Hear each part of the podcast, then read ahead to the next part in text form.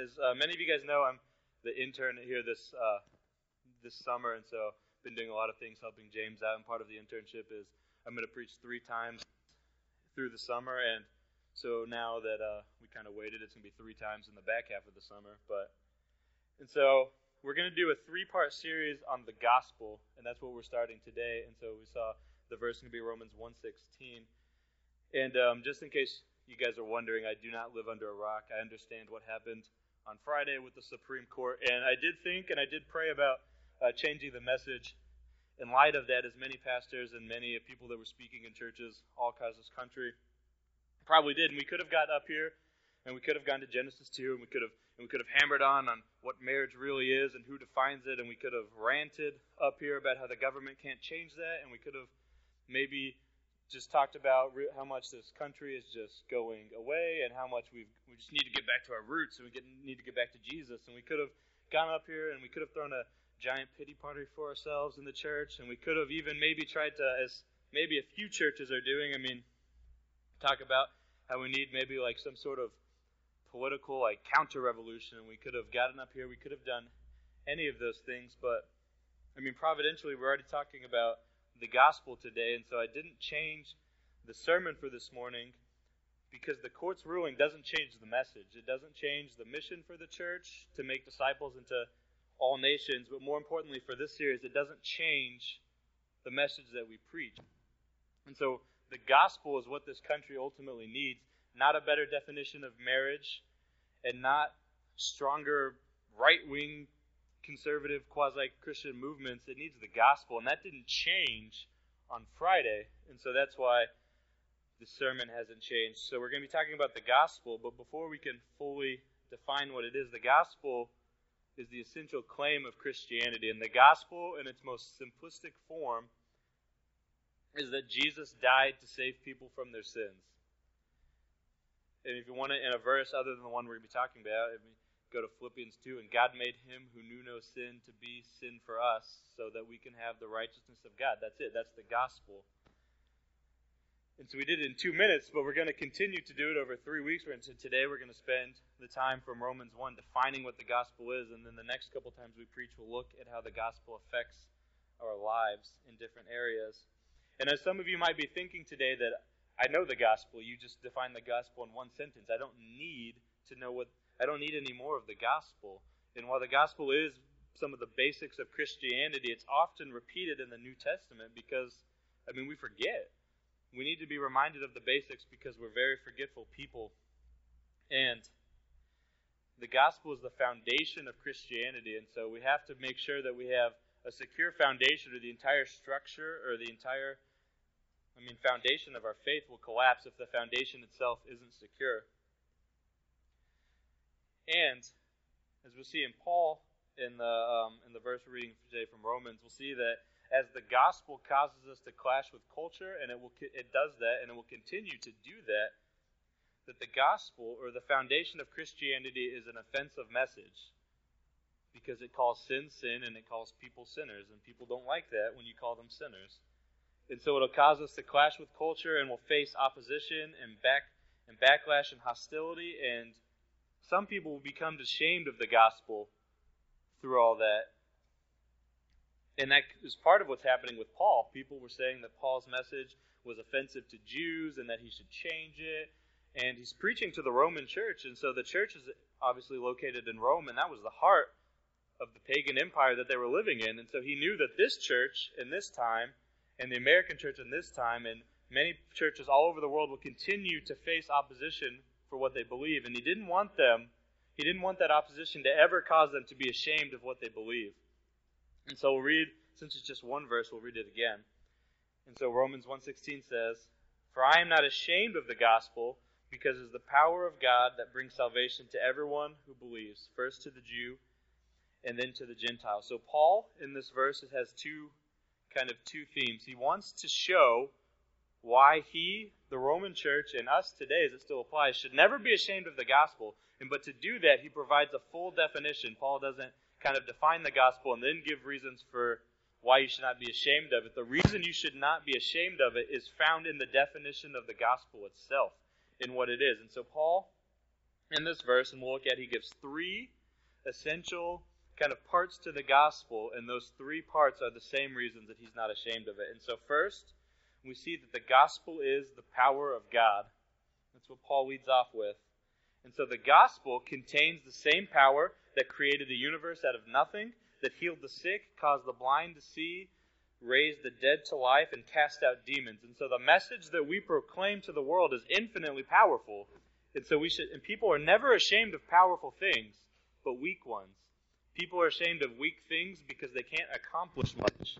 And this can easily be seen in sports.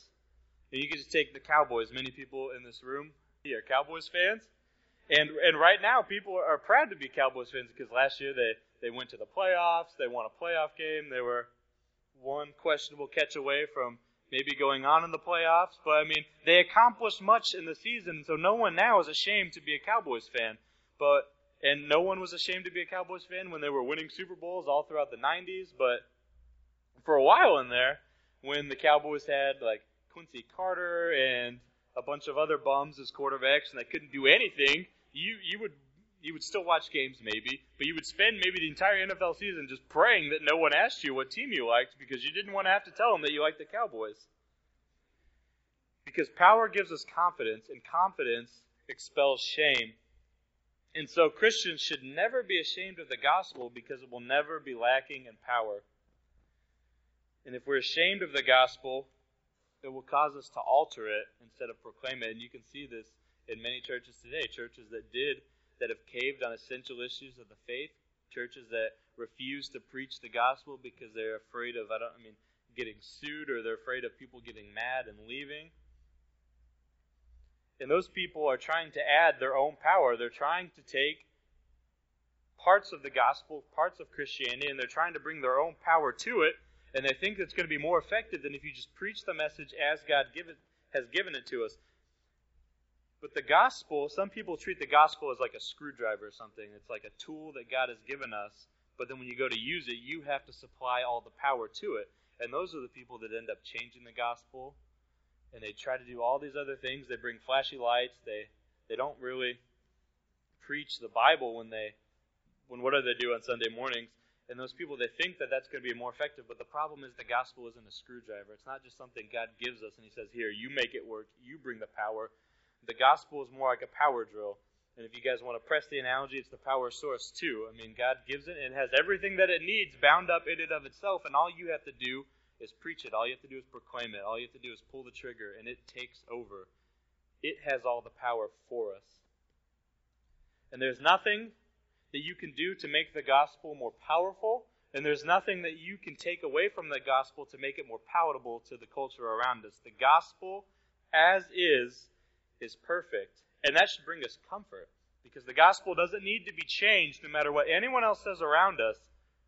And that should bring great comfort to us because we don't have to try to be flashy speakers. We don't have to try to come up with eloquent speech when we just lead people, when we're preaching the gospel to people, and either on Sunday mornings or our day to day lives. You just have to use it the way God has given it to us. And so we see first from this verse that the gospel is the power of God. But the gospel isn't random or uncontrolled power, it's power for a very specific purpose which leads us to the second point that the gospel is the power of God for salvation. No one would be ashamed of giving a sick person medicine, and yet the gospel is the remedy for sin. As Christians, we believe that the world is sick, and it's a sin problem. And what the message that we proclaim, the message that we preach tells people is that there's nothing they can do about their problem on their own. Instead of looking to themselves or instead of looking to the church, they have to look to Jesus for salvation. And this brings great news for many people in the world that are hurting and people that are struggling. Because instead of telling people that have been disappointed by growing up without a father or a mother or a broken family, they don't have to look to a family structure to support. They can look to Jesus. You can tell people in the world that they don't have to find security and a boyfriend or a girlfriend, they can look to Jesus. You can tell people in the world that they don't have to attempt to find satisfaction and manufacture some sort of purpose or success in life through any number of things like money, drugs, sex, power, greed, or any other form of idolatry or vice that people find themselves in. They don't have to find or manufacture satisfaction in those things. They can look to Jesus. And the world needs to hear and understand that because they're searching for something. As uh, one of the church fathers, Augustine, used to say, every person has a God shaped hole inside of them. And then in his famous book, The Confessions, which is like his conversion story, he says, Our hearts are restless until they find rest in you, speaking to God. And so, I mean, if you truly believe that, if you truly believe that the only thing that people, that all people are looking for satisfaction, they're looking for purpose, and the only way that they can find it is Jesus, and we got to tell them that because they're looking for it in all the wrong places and they don't know. They desperately seek it, but they don't know where they can find it. And they need to understand that the gospel will never disappoint them. That if it's a true church, and I mean, Christians and individual churches may let them down, but in the grand scheme of things, the gospel will never let people down because they're not looking to anyone, any human institution, or any individual. They're looking to Jesus and they're looking to no one else. And so, speaking about salvation and where people look for it, um, Charles Spurgeon once said, You say I do not repent enough, but that is looking to yourself. You say I do not believe enough, that is looking to yourself. I am too unworthy, that is looking to yourself. I cannot discover, says another, that I have any righteousness. It is quite right to say that you have no righteousness, but it is quite wrong to look for any. It is look unto me. God will have you turn your eye off yourself and onto him. As long as you look to yourself, there is no hope for you. It is not a consideration of what you are, but of what God is and who Christ is that can save you. And so people are looking for salvation, but they don't find it because many people don't look to Jesus because they believe, in some sense, that righteousness is what qualifies a person to come to Jesus. And so that's why you have people that, like, in their minds, they think, I have to clean my life up. I have to kind of I have to pull myself up by my own bootstraps. You have to get your life together before you can come to Jesus.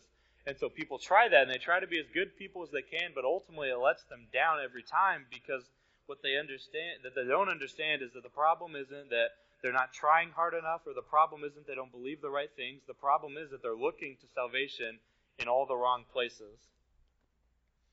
And so righteousness is not what qualifies people to come to Christ but it's sin. Sin is the only qualification that lets you come to Jesus. We kind of talked about this at camp because we sang one of the songs we sang today, Lord, I Need You, we sang at camp, and we were talking. And what, what are some of those pictures you saw when everyone was around together? We were having like an encouragement time, and the leaders got to speak, and um, we said that what's what really, I mean, ultimately boils down like what separates Christians from not Christians is like in that song, the chorus we sang, like Lord, I need you, Oh, I need you. Every hour I need you. You're my one defense, my righteousness. God, I need you. It's it, Christians are people that have gotten to that point where that song has really been their prayer and they've meant it.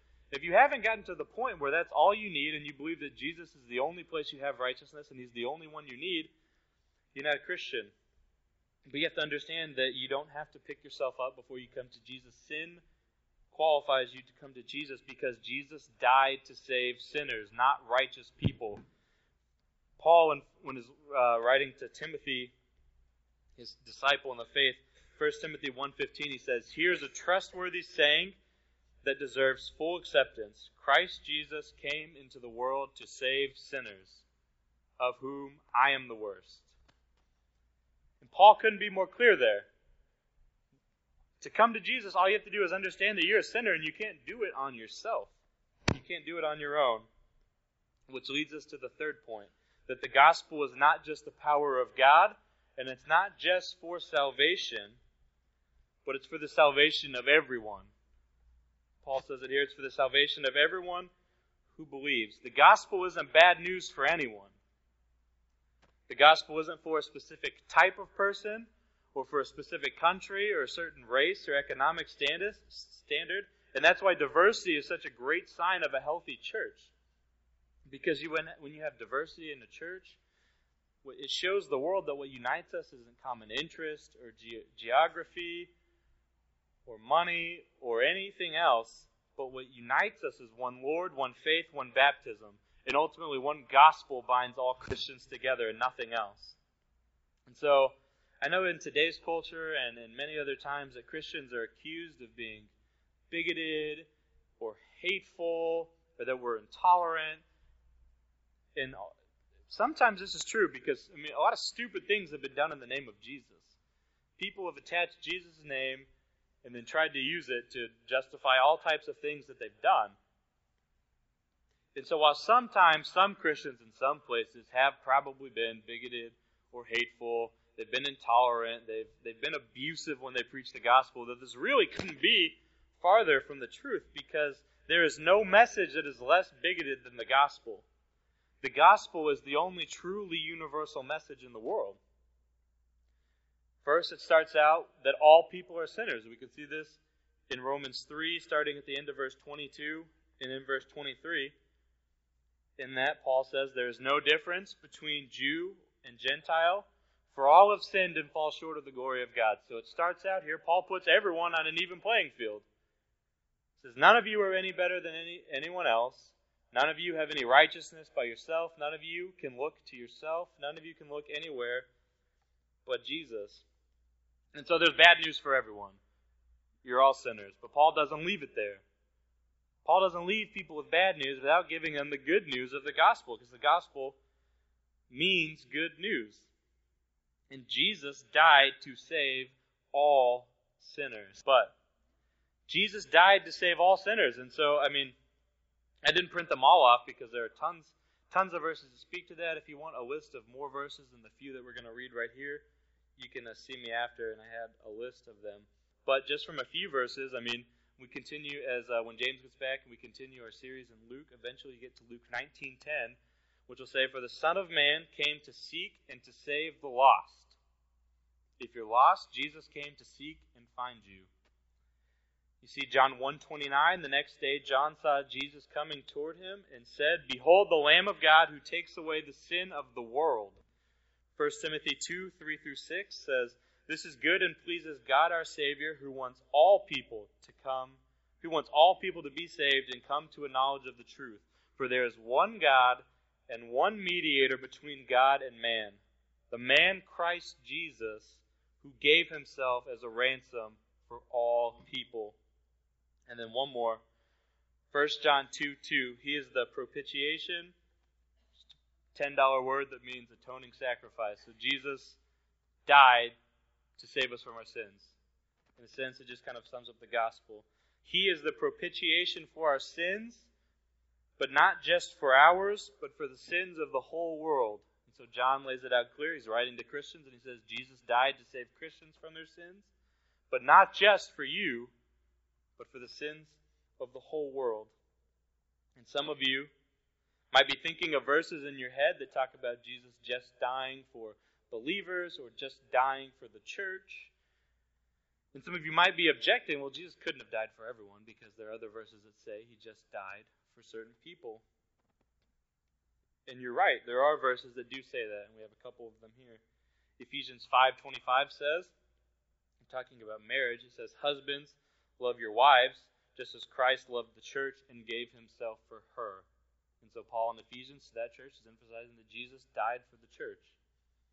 And one more in Hebrews 9:28 it says Christ was sacrificed once to take away the sins of many. And he will appear a second time not to bear sin but to bring salvation to those who are waiting for him. And so sometimes if you read through the Bible, it might be confusing, and you might be wondering, well, did Jesus die for everyone, or did he just die for believers? And there have been faithful Christians on both sides. There have been Christians who believe that Jesus did die for everyone, and there are Christians who read some of the verses that we just did, and they say, well, it can't mean that, because there are verses that say Jesus just died for some people. But just because there are verses that talk about Jesus dying for certain people doesn't negate the other verses. It doesn't mean that Jesus didn't die for all. I mean, it's possible, and we know how to talk about a subset of a larger group. I mean, we're all humans, we're all people in this room, but we can be divided into gender, race, different things. We can have categories within a larger group, but we're still Harwood Terrace Baptist Church. And so if you affirm that Jesus did die for everyone, you have no problem with any of the verses that emphasize Jesus, maybe in some senses, that Jesus died for the church or that Jesus died for believers. But you run into serious problems if you try to say that Jesus just died for some people, because then you have to you have to invent or you have to create some way that all the verses we just read that in those and in those verses all doesn't mean all. And people have done that. Faithful, godly men and women, Christians now and in the past have believed that. But there's also another problem if you take that line of thinking because Galatians 2:20 Paul says, "I have been crucified with Christ, and I no longer live, but Christ lives in me. The life I now live in the body, I live by faith in the Son of God who loved me and gave himself up for me." But no one would say that Paul emphasizes here that Jesus died for him individually, that it excludes everyone else. And so we can see all through Scripture that Jesus died for everyone, but you can talk about it in specific ways. And if you, but if you believe that Jesus died for only certain people, not only will you have to come up with ways that all doesn't mean all, but in a sense, as we'll show here, that you lose some of the power and you lose some of the very things of the gospel that we've already talked about today. The universal nature of the atonement and that Jesus' death was for everyone is vitally important to the gospel itself, and that's why Paul includes it here in his definition, because part of the reason that Paul is not ashamed of the gospel is because Paul truly believes that the gospel is for absolutely everyone because Jesus died for absolutely everyone. And so if you affirm that the atonement isn't for everyone, that Jesus didn't die for everyone, you end up sacrificing the power of the gospel because you now have people that the gospel can't save, that the gospel isn't for, the gospel then becomes bad news to some people because you're affirming to them that you are a sinner. You're giving them the bad news, but you have no good news to give them for all the reasons that we've talked about because the only thing they can look to is Jesus. And if they don't have salvation, if they don't have power, if they don't have Jesus' death for them, they have no hope.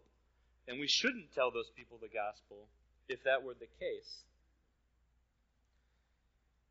But the gospel then becomes insincere and you can't tell them, you can't look at someone individually because that might not be true. You have to keep it in broad, like general terms. Jesus died for believers. But that's not the hope that the gospel gives us, is that Jesus died for some people, and maybe you're in.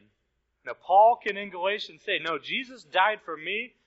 John can say, Jesus died for you.